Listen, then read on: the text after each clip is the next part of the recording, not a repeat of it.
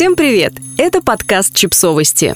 Мы знаем все о детях. Рубрика «Личные истории. Пожить для себя».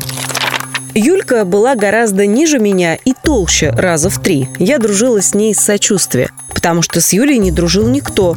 Про нее говорили «это странная Юля» и всегда шушукались вслед ее фигуре в старомодных безрукавках и шерстяных бабушкиных жакетах с огромными пуговицами. Она не стеснялась ходить в маминой ангоровой кофте, и у нее до самого окончания школы так и не появилась мини-юбки. Раньше, чем у всех в классе, Юля на лицо покрылась подростковыми прыщами. Стоило ей забыть утром вымыть голову, как жирные волосы еще больше подчеркивали, сколько в них перхоти. Когда по телевизору рекламировали шампунь от перхоти, я была почти уверена, что в съемках использовали припорошенные перхотью, словно снежком, волосы подруги. При этом жидкие, непослушные, собираясь в куцые косички, волосы напоминали крысиные хвостики. Даже Маргарита Анатольевна, наша классная, как-то посоветовала Юльке.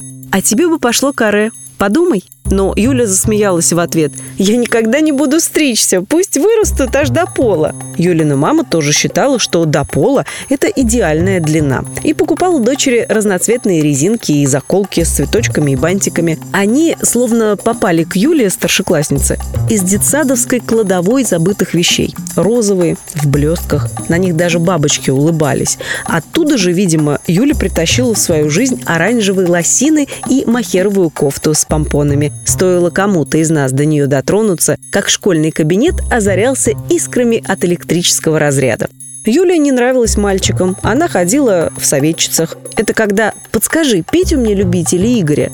В сочувствующих. «Да не стоит тебя этот Петя, а Игорь тем более». И в передатчиках. Любовных писем, слухов, секретов. Юля не умела говорить «нет». И повышать голос тоже. Однажды, попав к ней в гости, я поняла, почему. В ее старомодной квартире, где все еще пользовались самоваром и супницами, стояла такая тишина, что страшно было ступить по скрипучему паркету. Мама Юли не разговаривала, она шептала и вела себя с дочерью на равных, словно они подружки-одногодки. «Может, сходим в воскресенье в театр?» Юлина мама искренне интересовалась. «Хочется Юле провести выходные вне дома? Или все-таки в кино? А моя? Моя просто констатировала. Мы в субботу едем в гости, и никаких не хочу. При этом Юля, которая дома переодевалась в розовый фланелевый халат и окончательно помещалась э, в не имеющие ничего общего с модой времена, часто маму обнимала, шутила с ней, смеялась. Они читали одни и те же книги, чтобы потом обсуждать. Они бегали три круга вокруг дома перед сном, чтобы следить за фигурой. А когда мы втроем пили чай за круглым столом под огромным абажуром, я чувствовала себя не только другой, лишней, слишком выбивающейся из атмосферы покоя и принятия, но и недостаточно красивой, что ли. В этом доме странной была я. Я выбивалась из компании подруг. Со мной дружили из сочувствия. Юлина мама не могла скрыть, какой красавицей видит дочь. Она улыбалась, глядя на Юлю, гордой улыбкой победителя, понимая, что в том, что Юля такая, есть и ее заслуга. Когда Юля говорила что-то, мама кивала, боясь перебить ее, и еле сдерживалась, чтобы не аплодировать каждому слову. Как же ответит Юля? Думала я, когда на классном часе школьный психолог попросил нас анонимно ответить на вопросы из анкеты. «К кому вы пойдете, когда вам плохо?» – озвучал первый вопрос к Маше, написала я в графе для ответа имя лучшей подруги. И обернулась к Юле, которая быстрее всех с вопросами справилась. А ведь вопросов аж 15. Среди них кому ты расскажешь свою тайну, кто для тебя пример для подражания, чье мнение для тебя самое важное. «Так мне просто», — улыбнулась Юлька. «У меня на все вопросы ответы про маму». Я посмотрела на свои ответы. В них были мои подруги, старшая сестра и даже зарубежная поп-звезда. Про маму я не ответила нигде.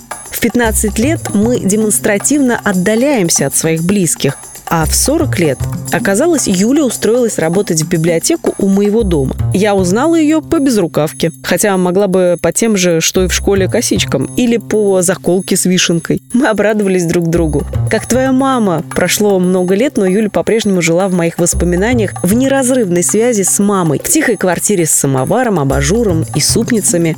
Не знаю, ошарашила меня Юля. Мы уже лет пять не общаемся. И не дав мне перевести дух, Юля выдала. Понимаешь, она мне всю жизнь испортила. Все вокруг собой заполнила. А мне хочется пожить для себя. Подписывайтесь на подкаст, ставьте лайки и оставляйте комментарии. Ссылки на источники в описании к подкасту. До встречи!